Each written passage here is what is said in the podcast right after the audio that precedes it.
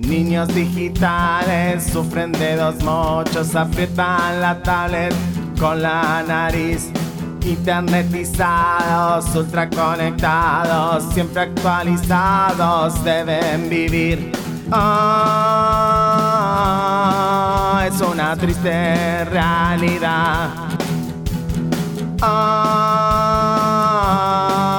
es el flagelo de la aplicación.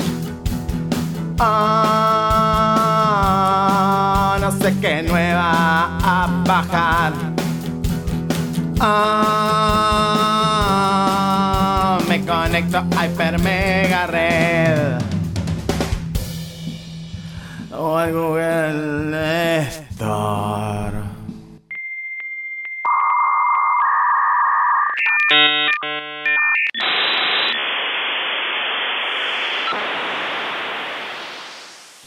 El diseñador Conrad Barry armó la colección de versiones citadinas, como si fueran los uniformes de visitante, para la temporada 2020-21 de los 30 equipos de la NBA.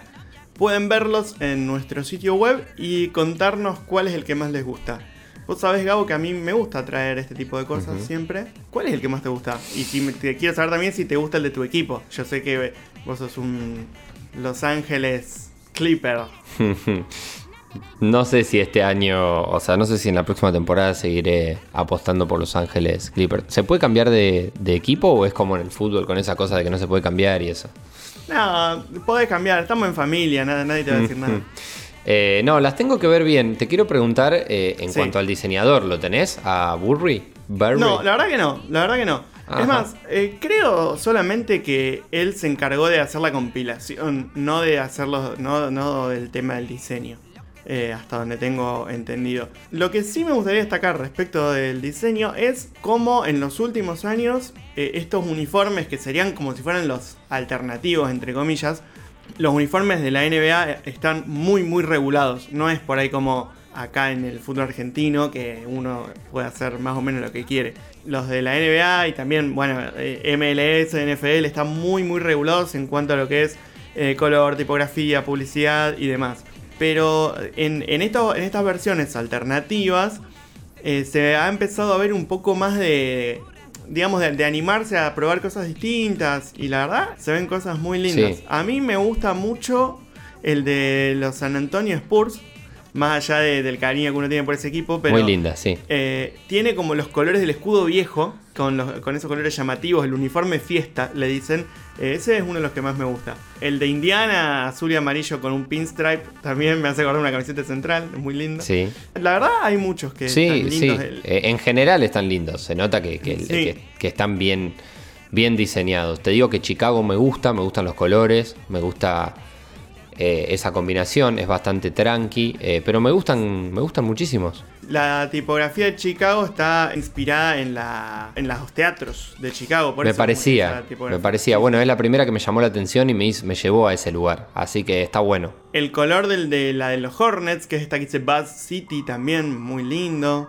Eh, la de New Orleans, que es esta que parece la bandera de Francia. de- eh, no me gusta, pero reconozco, Me gusta, reconozco sí, sí. que hay ahí un, un- un juego ahí que, que vale la pena. La Re interesante. Sí, sí, es sí. Muy interesante. La imagen completa con todas las camisetas entonces en hipermeganotas.wordpress.com. Ya arrancamos este hipermega red llevándote eh, a nuestra página web porque ahí está la guía de este episodio que tiene un montón de cosas, Iba. Exactamente, así que si te parece, vamos con lo que sigue. Por favor.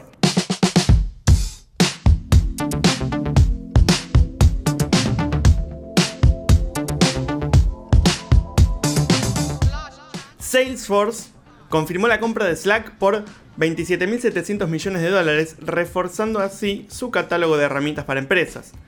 Slack es una de las plataformas de comunicación laboral más importantes del mercado y de la misma manera que muchos otros servicios aprovechó la pandemia para crecer. Mark Benioff, quien es el CEO y fundador de Salesforce, declaró al medio TechCrunch que juntos Salesforce y Slack darán forma al futuro del software empresarial y transformarán la forma en que todos trabajan en un mundo totalmente digital donde se trabaja desde cualquier lugar. Vamos a ver si ¿Qué, después... qué declaración. Claro, sí, sí, sí, totalmente. Hay que ver si lo, pueden, si lo llevan adelante.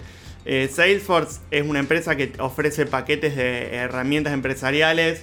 Compite en el rango de, por ejemplo, el G Suite de Google, la- las herramientas empresariales de Microsoft, ese, ese tipo de cosas. Mm, pero claro. bueno, su principal mercado, a diferencia de Google y Microsoft, es justamente esto, las herramientas empresariales. Claro, sí, totalmente. Bueno, eh, estuvimos hablando durante todo el año de ganadores, perdedores, no tanto de perdedores, porque en general hablamos, la historia la escriben los ganadores, ¿no? Y hablamos mucho de eso. Por ahí algunos perdedores en algunas batallas, eh, no sé, pienso Huawei, Estados Unidos, gobierno de Estados Unidos, etcétera. Pero bueno, eh, cada vez más hablamos de esto, gente que, de este aprovechar la pandemia para, ¿no? Se escribirá la historia de este momento que estamos viviendo tan particular. En el caso de Hyper Mega Red, nosotros empezamos este año ¿eh? Eh, a armar nuestro programa completo eh, y a escucharlo y a hacerlo también para Spotify. Así que yo creo que nosotros y nuestros oyentes también son unos ganadores de la pandemia. No sé si has utilizado Slack en, en algún momento de la pandemia. No, para HyperMegaRed no, lo- no lo usamos nunca. No lo hemos usamos usado, al- no. No, pero usamos Discord, que es muy parecido en cuanto a la estructura. Eh, la estructura de canales y de llamadas. Eh, yo, lo, yo uso Slack a nivel laboral en, el- en- en mi trabajo. Sí. En en mi trabajo de día, digamos. Eh, es una herramienta gratuita que es justamente, como decíamos antes, de, de comunicación en la que puedes tener distintos canales con distintos permisos, distintos usuarios y tiene una versión pro, digamos, que con una cuota mensual te habilita otras características. Bien, veremos entonces si, se convierte, si se populariza por estos lares y se convierte también en una herramienta más usada, más allá también de, de los trabajos. Bueno, veremos, porque si está apuntada quizá para el trabajo, como bien eh, nos decía aquí el CEO, eh, quizá quede por ese lado, no quede por el ámbito laboral. Lo que sí es seguro es, es un camino de ida, lo de trabajar desde cualquier lugar, como decía acá en la declaración Benioff.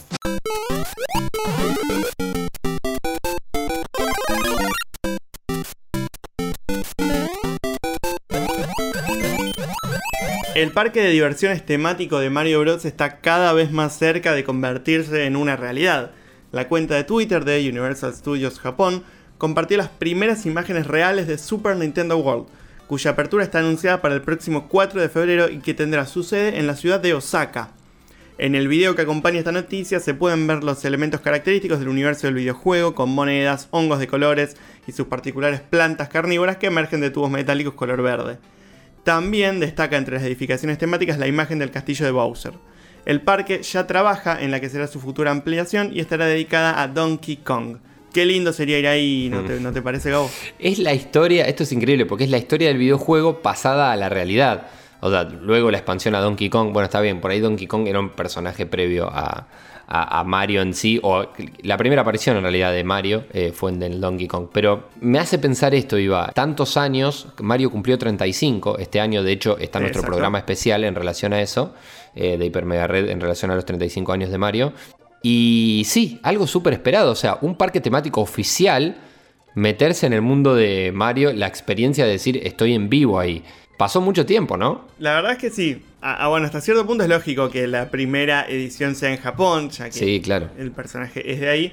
Pero eh, van a llegar versiones de este eh, Super Nintendo World también a Estados Unidos. No va a ser el año que viene, va a ser más adelante, pero ya están trabajando en un Super Nintendo World en el Universal de eh, Orlando. Así que bueno, va a ser- será una visita obligada Bueno. para quien tenga la fortuna de ir para allá. Empecemos a soñar.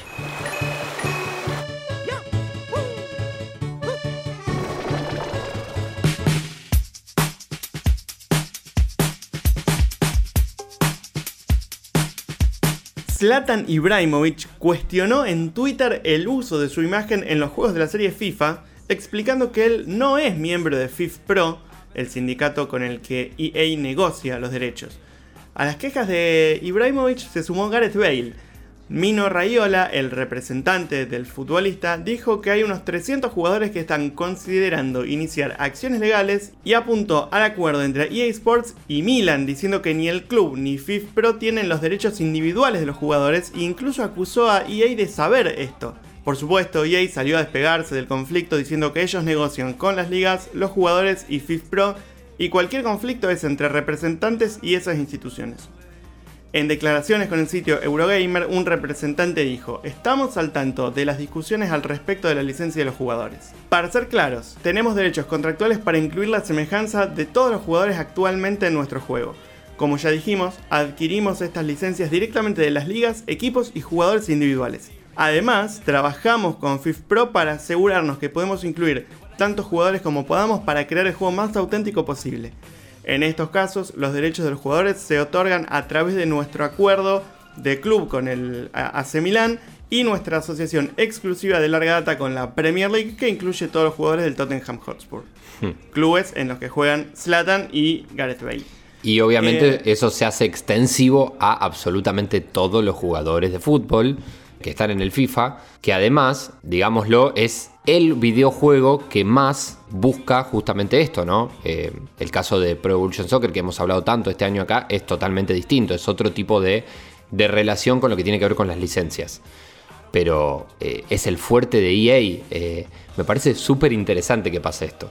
Sí, o sea, uno nunca hubiera pensado que si EA iba a tener algún problema, justamente lo último que pensase en las licencias, ¿no? Claro. Eh, pero sí, tal cual. Y es, es loco también la forma en la que esto se, destapa, porque Slatan empezó a tuitear diciendo, che, ¿qué hago? Yo no, a mí nadie me...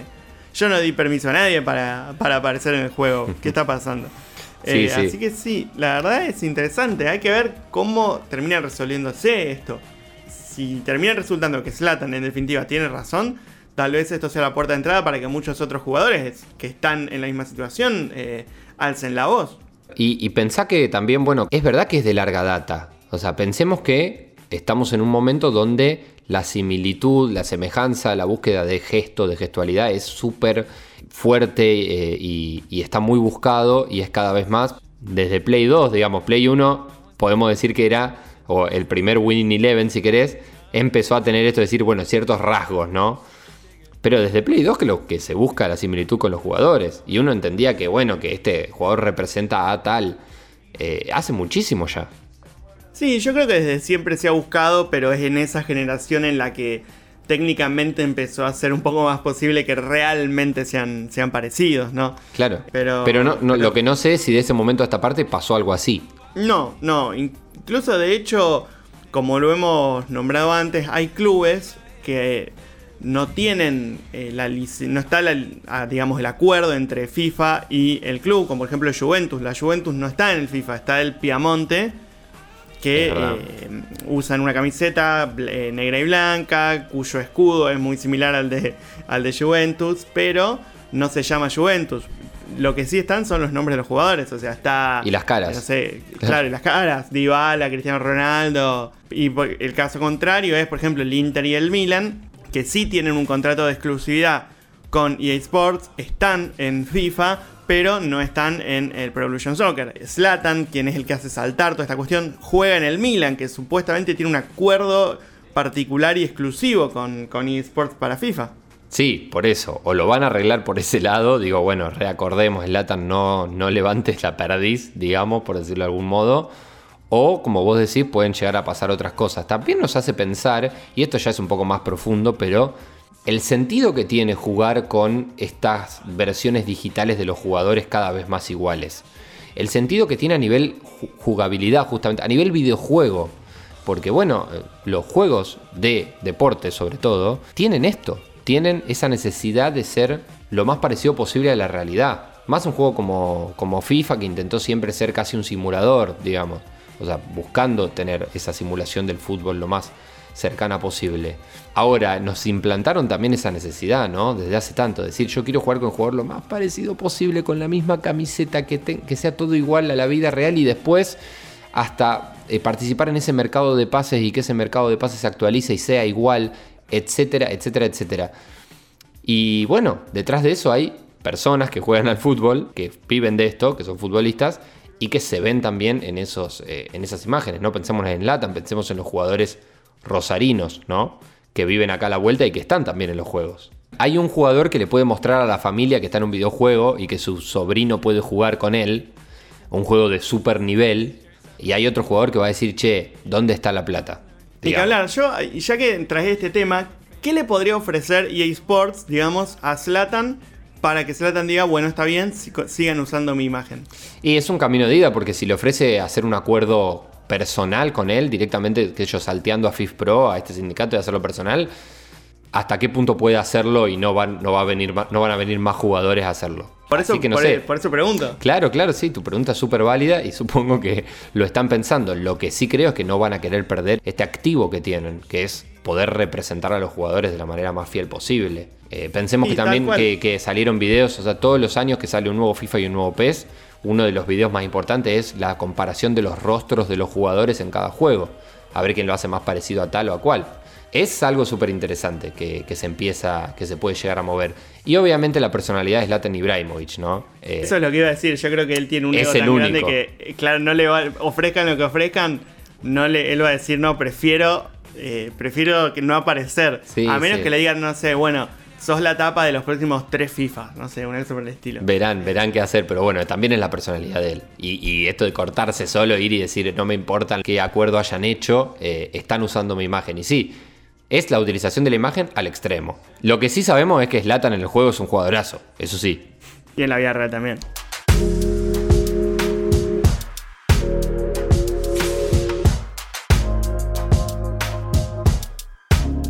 Uno de los youtubers de tecnología más destacados del mundo, Marcus Brownlee, hizo su ya clásico Blind Smartphone Camera Test. Básicamente consiste en una comparación fotográfica entre los 16 teléfonos con mejor cámara del año y sus seguidores en redes sociales votan por las que más les gustan. El truco está en que él no dice a qué teléfono pertenece cada foto. Les recomiendo que vean el video porque hay grandes, grandes sorpresas. Esto me resulta súper interesante cada año, Gabo. Eh, eh, Una de las cosas que a mí más me gusta ver en, en los teléfonos eh, son las cámaras, porque bueno, la fotografía es algo que me, me gusta, me interesa. Y cómo los- las especificaciones técnicas no necesariamente después se terminan reflejando en el, en el resultado, eh, siempre es algo que me, me atrae mucho. Pero ya está eh, definida la mejor cámara del año. Sí, ya está, ya está definida. Bien. Ya está definida.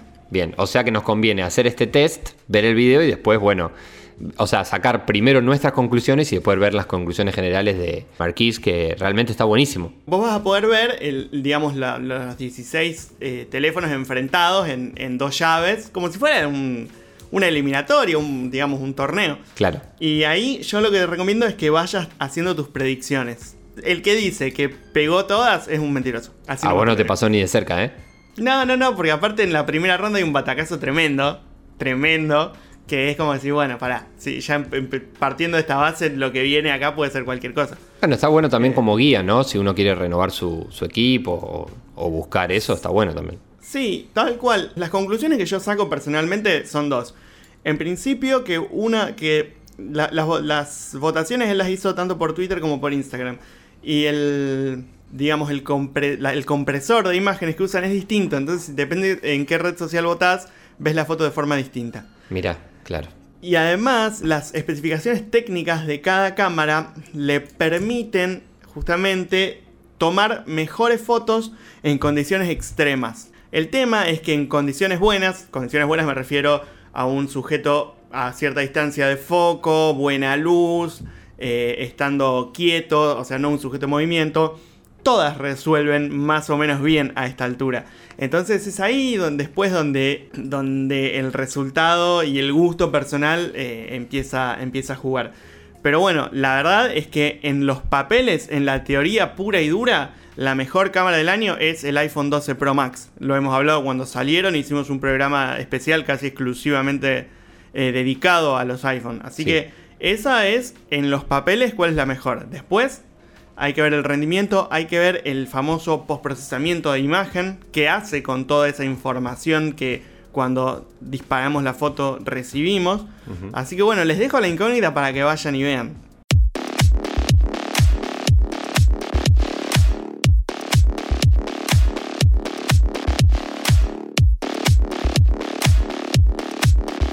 Estamos cada vez más cerca, dentro de muy poquito, se entregan los Game Awards, se entregan los premios a los Oscar del gaming, lo mejor de los videojuegos de este año, de este año que está terminando el 2020.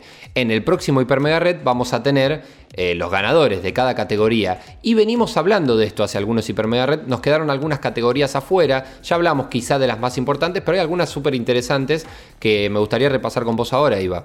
Nos quedan varias. Eh, no elegí todas porque realmente son muchas. Elegí eh, tres para terminar de repasar. Hay muchas también que lo habíamos hablado. Son relacionadas a esports o a creación de contenido que por ahí nos tocan un poco más de lejos. Pero elegí tres y hay una que nos toca bastante de cerca, justamente, que es Mejor Música. Ah, mejor Música tiene cinco nominados que son Doom Eternal, eh, Final Fantasy VII Remake, Hades, Ori and the Will of the Wisps, Last of Us Parte 2 y es acá donde eh, tenemos la participación del argentino Gustavo Santaolalla.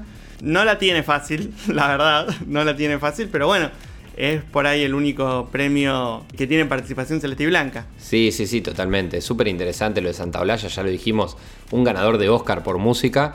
Y me parece, yo no estoy seguro si, si no ganó también por la música de Last of Us Parte 1 eh, en su momento. Está bien, fue hace bastante ya. Pero bueno, la música de Last of Us Parte 1, que también es de Santaolalla, eh, recibió elogios, seguro, eso seguro, de parte de la prensa por todos lados y se volvió muy famosa y lo puso a él, eh, a Santaolalla, en otro lugar donde no había estado todavía. Ya había estado en, lo cinematográfico y había pasado obviamente por la música nacional nuestra, súper importante, y ahora está en otro lugar, ahora está ahí, en los Game Awards como nominado. Así que yo no tengo más que desearle suerte a, a Santaolalla, perdón. Ya sé que hay otras, veremos qué pasa. Otra de las categorías que traje hoy es Games for Impact, digamos, son juegos que apuntan a provocar un cambio social o tienen un mensaje. Algún tipo de activismo, digamos, ¿no? Exactamente. Y los candidatos son If Found, Kentucky Route Zero TV Edition, Spirit Fighter, Tell Me Why y Through the Darkest of Times. La verdad no conozco todos, no conozco todos porque en general no todos los juegos de este tipo de categorías son juegos que eh, llegan a, hacerse masivos. Ojalá gane Spirit Fighter, creo que va a ganar Tell Me Why.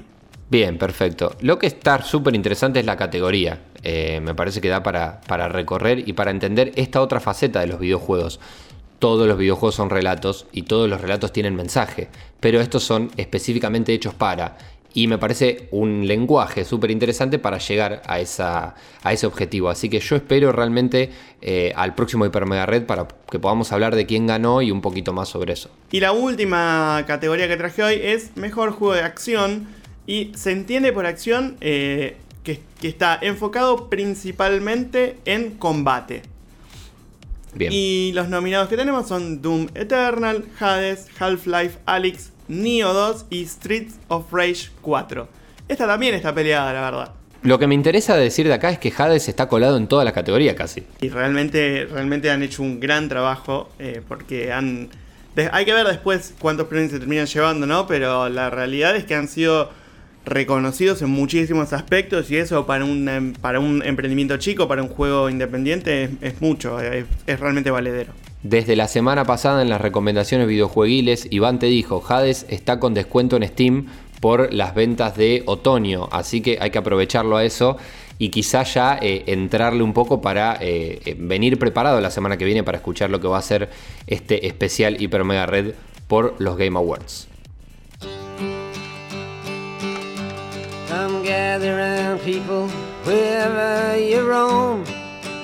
And admit that the waters around you have grown and accept that soon you'll be drenched to the bone.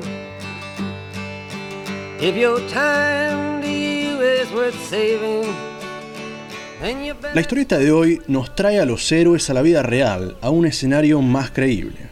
Después de todo son humanos con sus falencias y virtudes, si bien hoy puede sonar como un lugar común, este fue el cómic que lo inició todo. En el Hipermega Comics de esta semana les traigo Watchmen, con guion de Alan Moore y dibujo de Dave Gibbons. Él es un guionista de cómics y películas, novelista, músico y mago.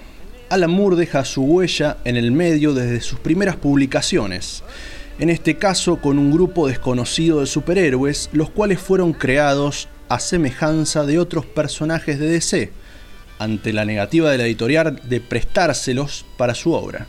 Esta es una historia cargada de simbolismos y metáforas, planeada desde su concepción para tener múltiples lecturas. El artista ya había colaborado con Moore en una historieta de Superman que recomendamos desde este segmento hace algunos meses atrás. La performance de Dave Gibbons es admirable, tiene un dibujo clásico, claro y preciso, muy necesario para ilustrar la complejidad de la historia, la cual a nivel visual está llena de iconografía, simetrías y montajes al estilo cinematográfico. Es un dibujo al servicio de la historia. Varias veces hemos hecho referencia a esta obra en el espacio, no solo por lo argumental, sino también por el aporte que ha hecho al medio. Esta es la historieta que vino a redefinir el concepto de héroe tal como se lo conocía hasta mediados de los 80, dejando atrás esas figuras idílicas que servían de faros morales y bajándolas al barro. Los Watchmen son un grupo de casi todos humanos que combaten el crimen pero a diferencia de los que conocíamos de las clásicas historietas, sus métodos son cuestionables, crueles y violentos, haciendo desdibujar la línea que los separa de sus antagonistas. Este es un grupo con mucha historia, pero cercanos a su ocaso. Los superhéroes existen desde la Segunda Guerra Mundial, pero ellos son solo humanos disfrazados con la misión de mantener el orden a su manera. Con su presencia el mundo cambió. En la historia vivimos en un universo alternativo donde Estados Unidos ganó la guerra de Vietnam, Nixon no tuvo Watergate, así que se perpetuó en el poder, y en plena Guerra Fría los americanos consiguen contrarrestar esa amenaza nuclear soviética que estaba dando vueltas, sumando a un dios entre sus filas. A raíz de la barbarie que ocasionaron algunos de ellos y del descontento público general, el gobierno implementa un acta de registro y cesación para todo vigilante. De ahora más están prohibidos. Claro está que en máximo secreto la administración deja operativos a aquellos con más recursos para servir a su voluntad. Ellos son el Doctor Manhattan, que como había nombrado antes, es el único con poderes reales en este universo y por cierto, de proporciones inimaginables. Y el segundo es el comediante. Él es un soldado sádico, experto en combate y sin ninguna restricción moral. La historieta de esta semana comienza con la escena del crimen en donde pierde la vida a este último. El comediante ha muerto y alguien sabe por qué. Alguien lo sabe y nosotros vamos a acompañar a los protagonistas a descubrir qué hay detrás de todo esto. Bueno, como vos mencionabas antes, esta es una historieta en la que probablemente, no, digo todos, pero en casi todos los Hyper Mega Comics hemos hecho eh, referencia por motivo de inspiración o por motivo de, alguna cuestión similar. Así que esta es la, oportunidad perfecta para descubrirla, tanto para quien ya esté familiarizado con el género, para quien le gusten las historietas porque es un imprescindible en, cualquier eh, biblioteca historietil y para quienes no también porque es algo distinto a lo que por ahí tenemos en la cabeza como el estereotipo clásico de un cómic de superhéroes. Claro, a mí me gusta considerarla como una historieta elevada a, su máximo nivel. Me parece que es el, el, mejor exponente de lo que sería una historieta. Si yo tengo que recomendarle a alguien bueno, ¿cuál es la mejor historieta a la que puedo acceder? Posiblemente la que le termine recomendando es Watchmen. Con respecto a lo que vos decías, Iván, solemos marcar acá un antes y después de esta serie. O sea, imaginémonos cuál es la importancia que tiene dentro del medio, ¿no es cierto? Me puse a pensar cómo llegué yo a Watchmen en, un primer momento. Y bueno, llegué a través de la película, el largometraje, que tiene sus años ya también, no tantos como, como el cómic, como el libro. Pero recuerdo que yo había visto la película y, y, me enganchó totalmente la historia. Después eh, supe de la historieta y hay grandes diferencias, pero igualmente es una gran adaptación de la historieta a la película. Y algo que hay que decir también es que el director de esa película también ha sido muy mencionado en Hiper Mega Red durante todo el año, que es Zack Snyder. Así es, Gabo. La verdad que eh, vale, vale eh, remarcar lo que vos dijiste, porque ese es mi principal argumento en cuanto a las adaptaciones cinematográficas de los cómics. Yo creo que en mayor medida eh, son muy positivas porque es la puerta de entrada a un nuevo género, ¿no es cierto? Mira, tu ejemplo, llegaste al cómic a través de la película.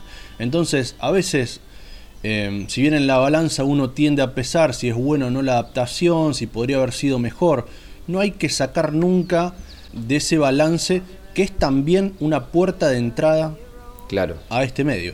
Yo a nivel personal me gustó mucho la adaptación, como siempre, algo que siempre me gusta aclarar, hay que tener presente que cuando uno ve la adaptación no puede pretender nunca que sea una transcripción de la obra original porque el que está el que está involucrado es una segunda persona con un montón de visiones distintas, entonces es inevitable de que haya un poco de la otra persona, en este caso Zack Snyder, en eh, la nueva obra.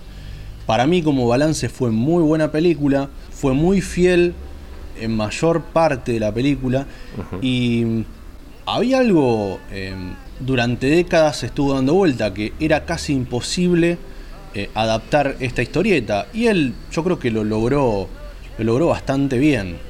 Pasó mucho tiempo también, ¿no? Pasó mucha agua bajo el puente y podemos decir que Watchmen es una película, no sé cómo sería adaptada hoy, aunque si querés ya podemos pasar a, lo, a la, la, última adaptación, no adaptación, sino el último audiovisual basado en Watchmen, que es la serie, la, serie escrita, creada por, por eh, Damon Lindelof. Claro, Hace, bueno, el año pasado HBO eh, estrena su serie acerca de Watchmen, la cual no es un no es una adaptación, no es un reboot, no es una reinterpretación, es una especie de secuela no oficial en la cual Lindelof hace una especie de, fanfiction, no sé, una continuación a como a él le parecería que sería la historia y la lleva em, a la plataforma HBO en creo que ocho capítulos. Es lo que se podría decir como una adaptación libre. ¿Por qué hablas de eh, no oficial? O sea, ¿qué es lo que la hace no oficial?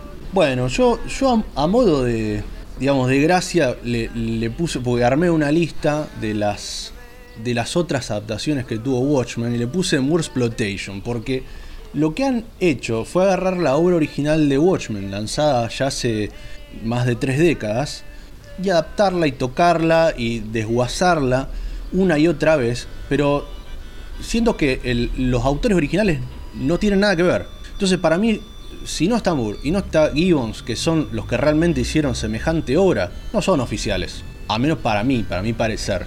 Por eso yo remarco que son no oficiales.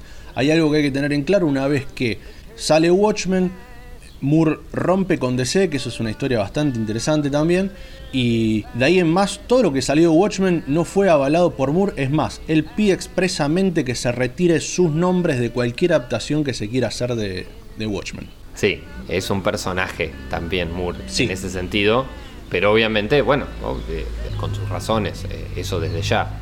Pero sí, sí, la historia de, de él peleándose con DC y prácticamente estando en contra de toda la industria, ¿no? Claro, algo que es interesante marcar porque tiene que ver justo con esta historieta, parte del problema que tiene Moore fue que cuando arreglaron los contratos de, al hacer esta serie, em, arregló con la editorial que los derechos de, de, Watchmen iban a volver a ser de su propiedad una vez que el libro saliera de imprenta, dejara de editarse.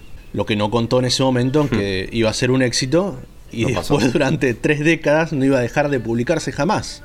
Hasta el día de hoy. Hasta el día de hoy, hasta el día de hoy siguen saliendo eh, ediciones de Watchmen y uno dirá, pero ¿cómo? ¿Siguen, siguen imprimiendo los mismos libros, ya deben tener una copia de todo el mundo. No, no es solo eso, sino que hacen eh, versiones anotadas del, del libro, que es muy interesante. Es una versión muy grande en la cual aparece la página en un costado y al lado todas anotaciones en las cuales hacen análisis de la obra, eh, aparecen, qué sé yo, versiones en las que son solo las tintas, o sea, hay un montón de versiones del cómic que son obviamente complementarias a la original, pero eso hizo que jamás se deje de editar la obra. Sí, eh, súper interesante. eh, el tema Watchmen da para hablar un montón. Podríamos hablar también de, de- de Alan Moore en particular. ¿Qué camino habría que seguir? Acá cada uno siguió el suyo, digamos, pero si alguien no, no hace ningún camino, ¿qué hacemos? Leemos el cómic, ¿no? Sí, yo recomiendo directamente ir al cómic. Porque sinceramente, si bien eh, la película puede ser una puerta de entrada, ¿para qué? Si ya, ya está el cómic. Es poco, Sí. son 12 números. eh, está editado en. Bueno, aprovecho a, a decirlo, está editado en, una, en un tomo integral. Acá la edición local es de Omnipress, que tiene diferentes formatos y, y ediciones. Es un libro relativamente corto. Habría que aprovechar a leer directamente eso. A mí me gusta marcar que Watchmen es un libro en el cual vos seguro vas a leer varias veces. No es un libro que a lo mejor como Flashpoint que lo lees una vez y ya está. Son libros a los que vos volvés y encontrás nuevas lecturas. Así que siempre es muy recomendable una obra esta- de este estilo. Antes habías hablado de varias adaptaciones. eh, quería saber si había alguna otra que no hayamos mencionado. Bueno, cuenta con un webcómic animado y narrado en inglés, pero se puede ver por YouTube. Eh, este cómic también tuvo precuelas en formato de cómic no oficiales que se llamó Before Watchmen, que se enfoca en cada uno de los personajes del grupo. Después, si bien en un principio esto se concibió como un universo completamente separado de DC, ante el éxito de la serie fue incorporado al canon y ha recibido continuaciones no oficiales dentro de la reciente saga Doomsday Clock. Y por último, el mes pasado debutó el nuevo título llamado Roger, que es una maxiserie de 12 capítulos que tienen guion a Tom King y en dibujo a Fornés, un español, que pretende ser una secuela de la serie de HBO. Mirá qué interesante, porque claro, de la serie de HBO se habló mucho si iba a haber secuela o no, y parece que al final no. Y bueno, ahora nos enteramos entonces, gracias a vos, que la secuela viene eh, en formato cómic. Así parece, recién acaba de editarse el segundo número, así que están a, a- están a tiempo para arrancar la nueva serie. Por si alguien se lo perdió, entonces un imprescindible en cualquier biblioteca de historietas o biblioteca en general, incluso Watchmen. The order is rapidly fading, and the first one now will later be last, for the times they are a changing.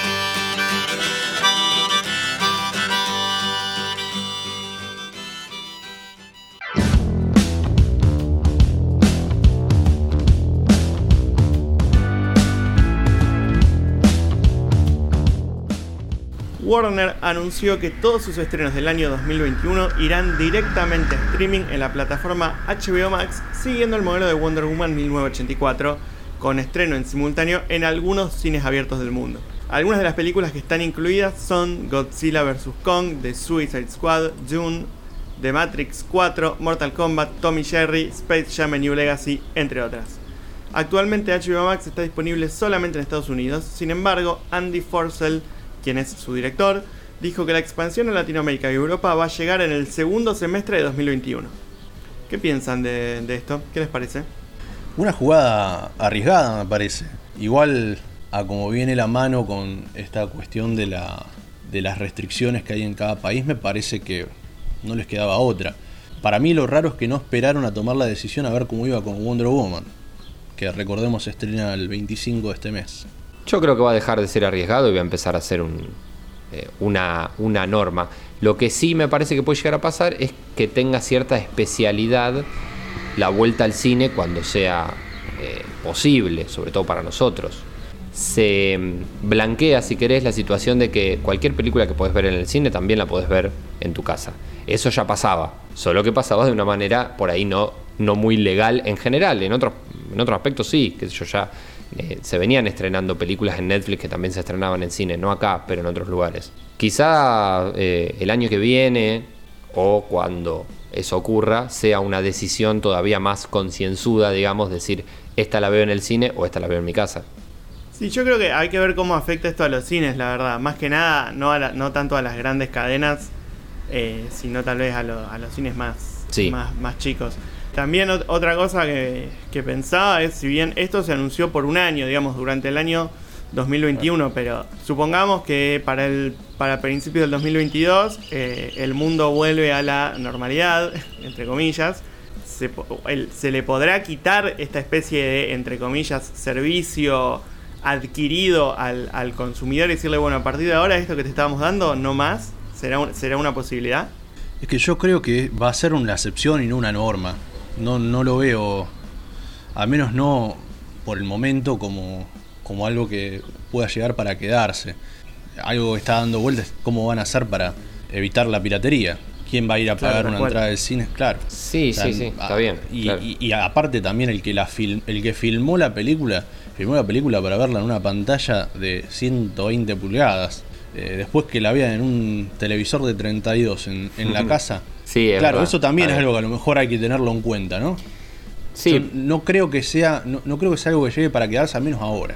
Además, eh, respecto a eso que vos decías, yo eh, muchas veces en las grandes producciones, actores más, digamos, más importantes, eh, una parte de su ganancia por la película es el, el porcentaje de, Claro. de, de, digamos, de, El bo- de entradas vendidas en los cines. Y ya, Claro. so- si con esta base, a- digamos, suponiendo que es un, un, un estándar que quede eh, ya definitivamente, eso va a, a- supongo que obviamente restaría eh, ingresos por, por eh, ticket vendido. Sí, y aparte, como decís vos, hay toda una industria que van a hacer la- las cadenas de cine. sí, sí. No, eso es verdad. Para Claro. mí eh, es un modelo que, a ver, tiene que cambiar muchas cosas para que el modelo cambie radicalmente. No creo que vaya a pasar eso. Me parece No, que puede eso. llegar a haber una, una hibridación de alguna manera de formatos y que empiece a aparecer, bueno, esto se estrena por acá, esto por acá, esto en simultáneo, algunas, algunas, y, Claro. y- y lo van a ir viendo, ¿viste? Lo van a ir midiendo. Tendremos que Sí, ver. puede ser también que eh, tengas que que no que el estreno no esté incluido en la cuota del servicio estándar, sino que si querés ver el estreno tenés que pagar un extra, alguna cuestión. Tengo entendido de que es así. Tengo entendido de que es así. De que va a tener un costo extra. claro. Sí. Sí. Eh, lo Bien. que sí, el- las acciones de las tres cadenas de cine más importantes de los Estados Unidos bajaron inmediatamente después del, del Sí. anuncio de Andy Forcell.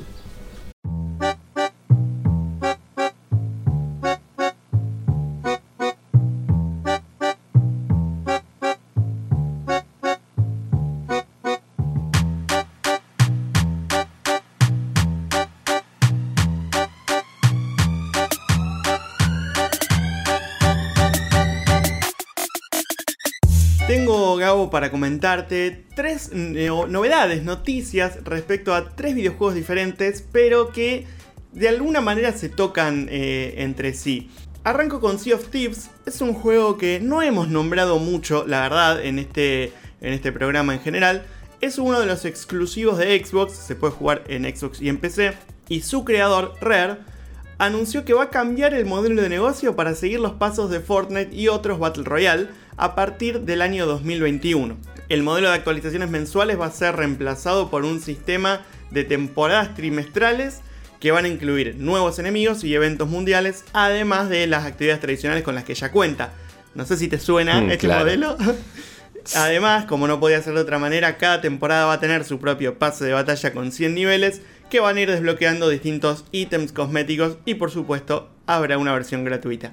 Modelazo que, que está gobernando todo en cuanto a juegos, sobre todo obviamente lo que tiene que ver con los Battle Royale.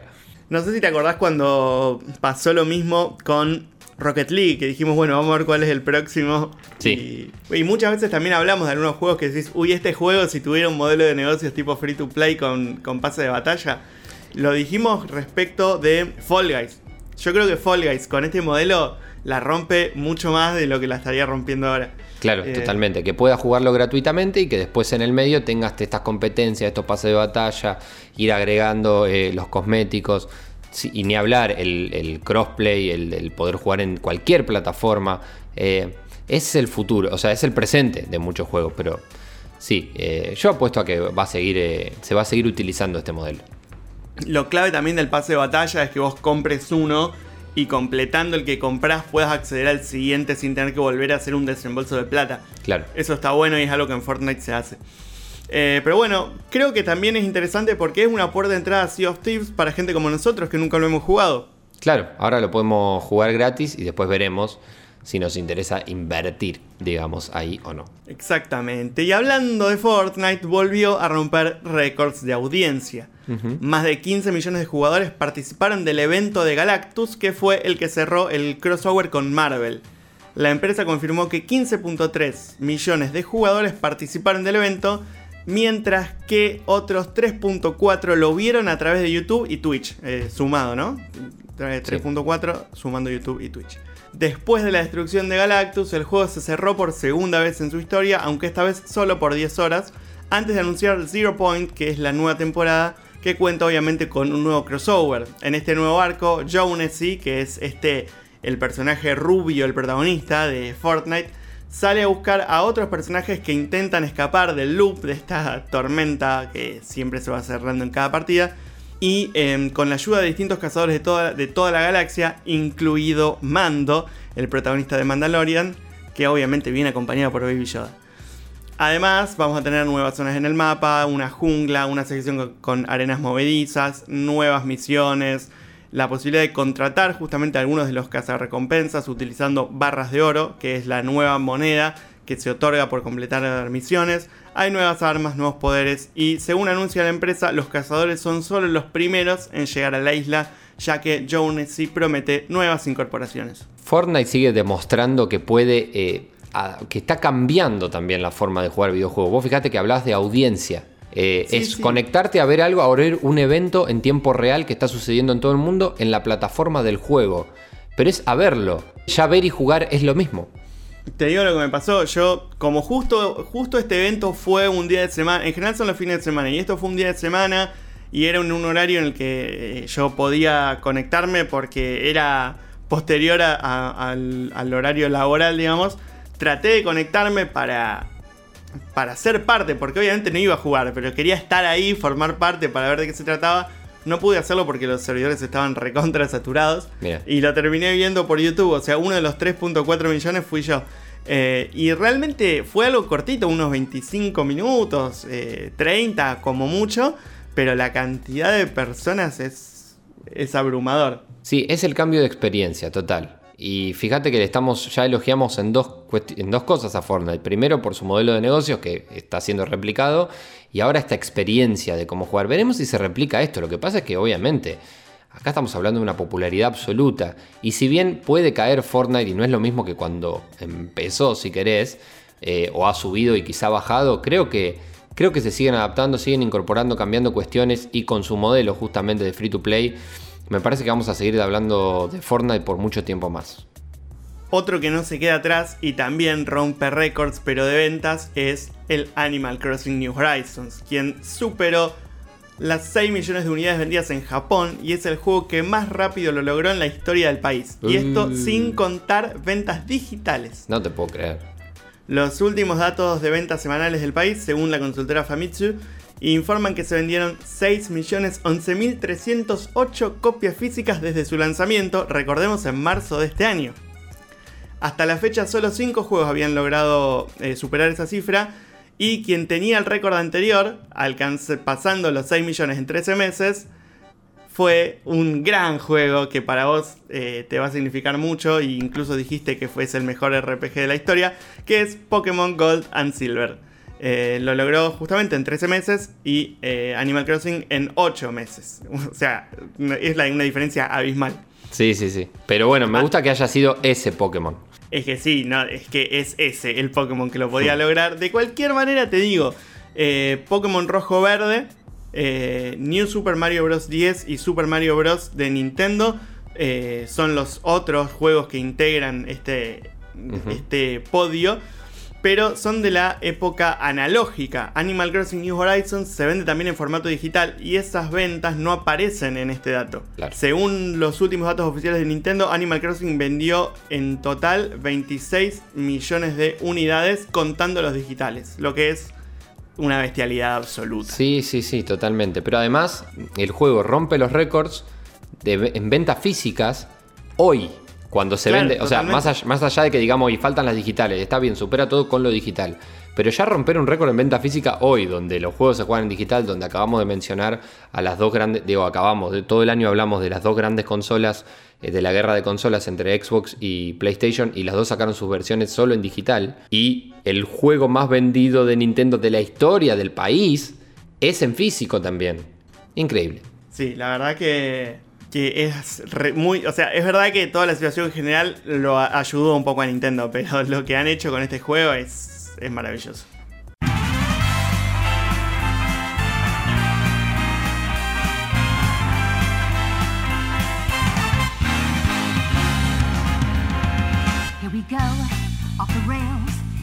Estamos terminando el Hiper Mega Red de esta semana, casi terminando el año de Hiper Mega Red también, pero siempre tenemos recomendaciones videojueguiles, Iva. Así es, esta semana la tienda de Epic nos regala un título que es Cave Story Plus. Cave Story Plus es un juego indie bastante reconocido en la industria. Que bueno, tenemos que ayudar a un personaje, digamos, a resolver algunos dungeons, no me sale en español, algunos laberintos. Mazmorras, laberintos, sí. Claro, sí. Corriendo, saltando, disparando en aventuras que tienen una reminiscencia a los juegos clásicos de 8 y 16 bits. Es gratuito para siempre si lo canjean en la ventana de tiempo de esta semana. Y atentos porque la semana que viene a Epic anuncia un gran título eh, que va a estar también gratuito. Así que eh, atentos a Epic, atentos a Hyper Mega Red. Bien, buenísimo, espectacular entonces. Obviamente siempre les decimos, métanse en las tiendas, tanto de Epic como la de Steam, hay muchísimas opciones, hay juegos de todos los precios, los juegos de PC son lo más barato que hay, así que volvemos a repetir lo mismo, obviamente pueden escuchar los Hiper Mega Red, siempre sobre el final estamos haciendo nuestras recomendaciones y en hipermeganotas.wordpress.com la guía en relación a eso. ¿Voy cerrando, Iva? Eh, me queda una, una recomendación más, si querés, pero Ajá. no es videojueguil. Eh, recordemos que hicimos un montón de recomendaciones de las ofertas de la semana pasada de Steam. Sí. Y esta semana la verdad es que no había demasiado para recomendar. Así que les traje otra cosa. Sí. No sé si te acordás eh, lo que hablamos de Google Fotos. Me Ese acuerdo cambio de condición. perfectamente y había generado un montón de polémica, pero sí, lo habíamos dicho, las fotos de Google Fotos, de nuestra biblioteca de fotos de Google, van a empezar a, eh, a ocupar espacio en Google, cosa que no venían haciendo hasta ahora y si queremos más espacio vamos a tener que pagar. Efectivamente, bueno, eh, ante, esta, ante esta situación, digamos, hay una pequeña solución que ofrece Google, que es usar Google Takeout, eh, cuyo link lo pueden encontrar en nuestro sitio, para eh, descargar toda nuestra galería. Sin embargo, esta herramienta descarga los archivos de forma desordenada y agrega unos eh, archivos JSON eh, que, no, que, no, que no son imágenes. Mira, Afortunadamente, el usuario de GitHub de Last Gimbus creó un script en Python que permite organizar las imágenes de forma cronológica e incluso ordenarlas por fecha en distintas carpetas. Eh, por supuesto, lo subió gratuitamente para el uso de toda la comunidad. Eh, el link está también en nuestro, en nuestro sitio hipermeganotas.wordpress.com. Pueden descargarlo, eh, ver, leer las instrucciones para ver cómo se usa y bueno, tener su galería ordenada localmente, por supuesto. claro, esto es para que empieces a vacapear y digas, bueno, empiezo a hacer el espacio porque después eh, ya a mediados del año que viene, 2021, ya eh, van a ocupar espacio las fotos. Entonces las vacapeamos y las sacamos y las vamos borrando, es lo que vamos a tener que hacer hasta que aparezca otra cosa y veremos. Sin duda Google Fotos no va a ser lo mismo. No, no, sin, sin duda que no. Eh, podemos esperar también hasta, por ejemplo, mayo del año que viene para hacerlo, pero Sí, bueno, claro. ya tenemos el, el- el link y bueno, nada, se los dejamos ahí para que lo aprovechen. Y nosotros les pedimos que esperen al próximo Hiper Mega Red, eh, en el cual vamos a estar hablando de algo súper interesante, importante que venimos hablando en el último tiempo. Te diría que fue guerra de consolas eh, mucha parte del año y ahora tenemos los videojuegos, lo más importante que tienen las consolas, que van a estar recibiendo sus premios en los Game Awards y vamos a hablar de eso en el próximo Hiper Mega Red, el último de esta temporada, Iba, va a ser el Hiper Mega Red que viene, así que yo te espero en ese momento. Mientras tanto, hipermeganotas.wordpress.com y arroba hipermegared HMR en todas las redes para seguirnos y para estar al tanto de todo lo que va pasando día a día. Exactamente, también pueden encontrarnos a nosotros en Twitter en arroba Iván Reiner, arroba Gabolev y arroba Joel M. Saavedra si quieren decirles cuánto les gustó Watchmen, por ejemplo, entre otras cosas. Recuerden también que los Hyper Mega Comics tienen su reseña eh, ahí para escuchar eh, en soledad, por ejemplo, que se pueden escuchar en el Instagram TV de arroba HMR, entre otras eh, cuestiones y contenidos que estamos compartiendo y que venimos compartiendo durante todo este año, que se nos va yendo, Iba. Así que yo simplemente te espero la semana que viene. Hasta la semana que viene.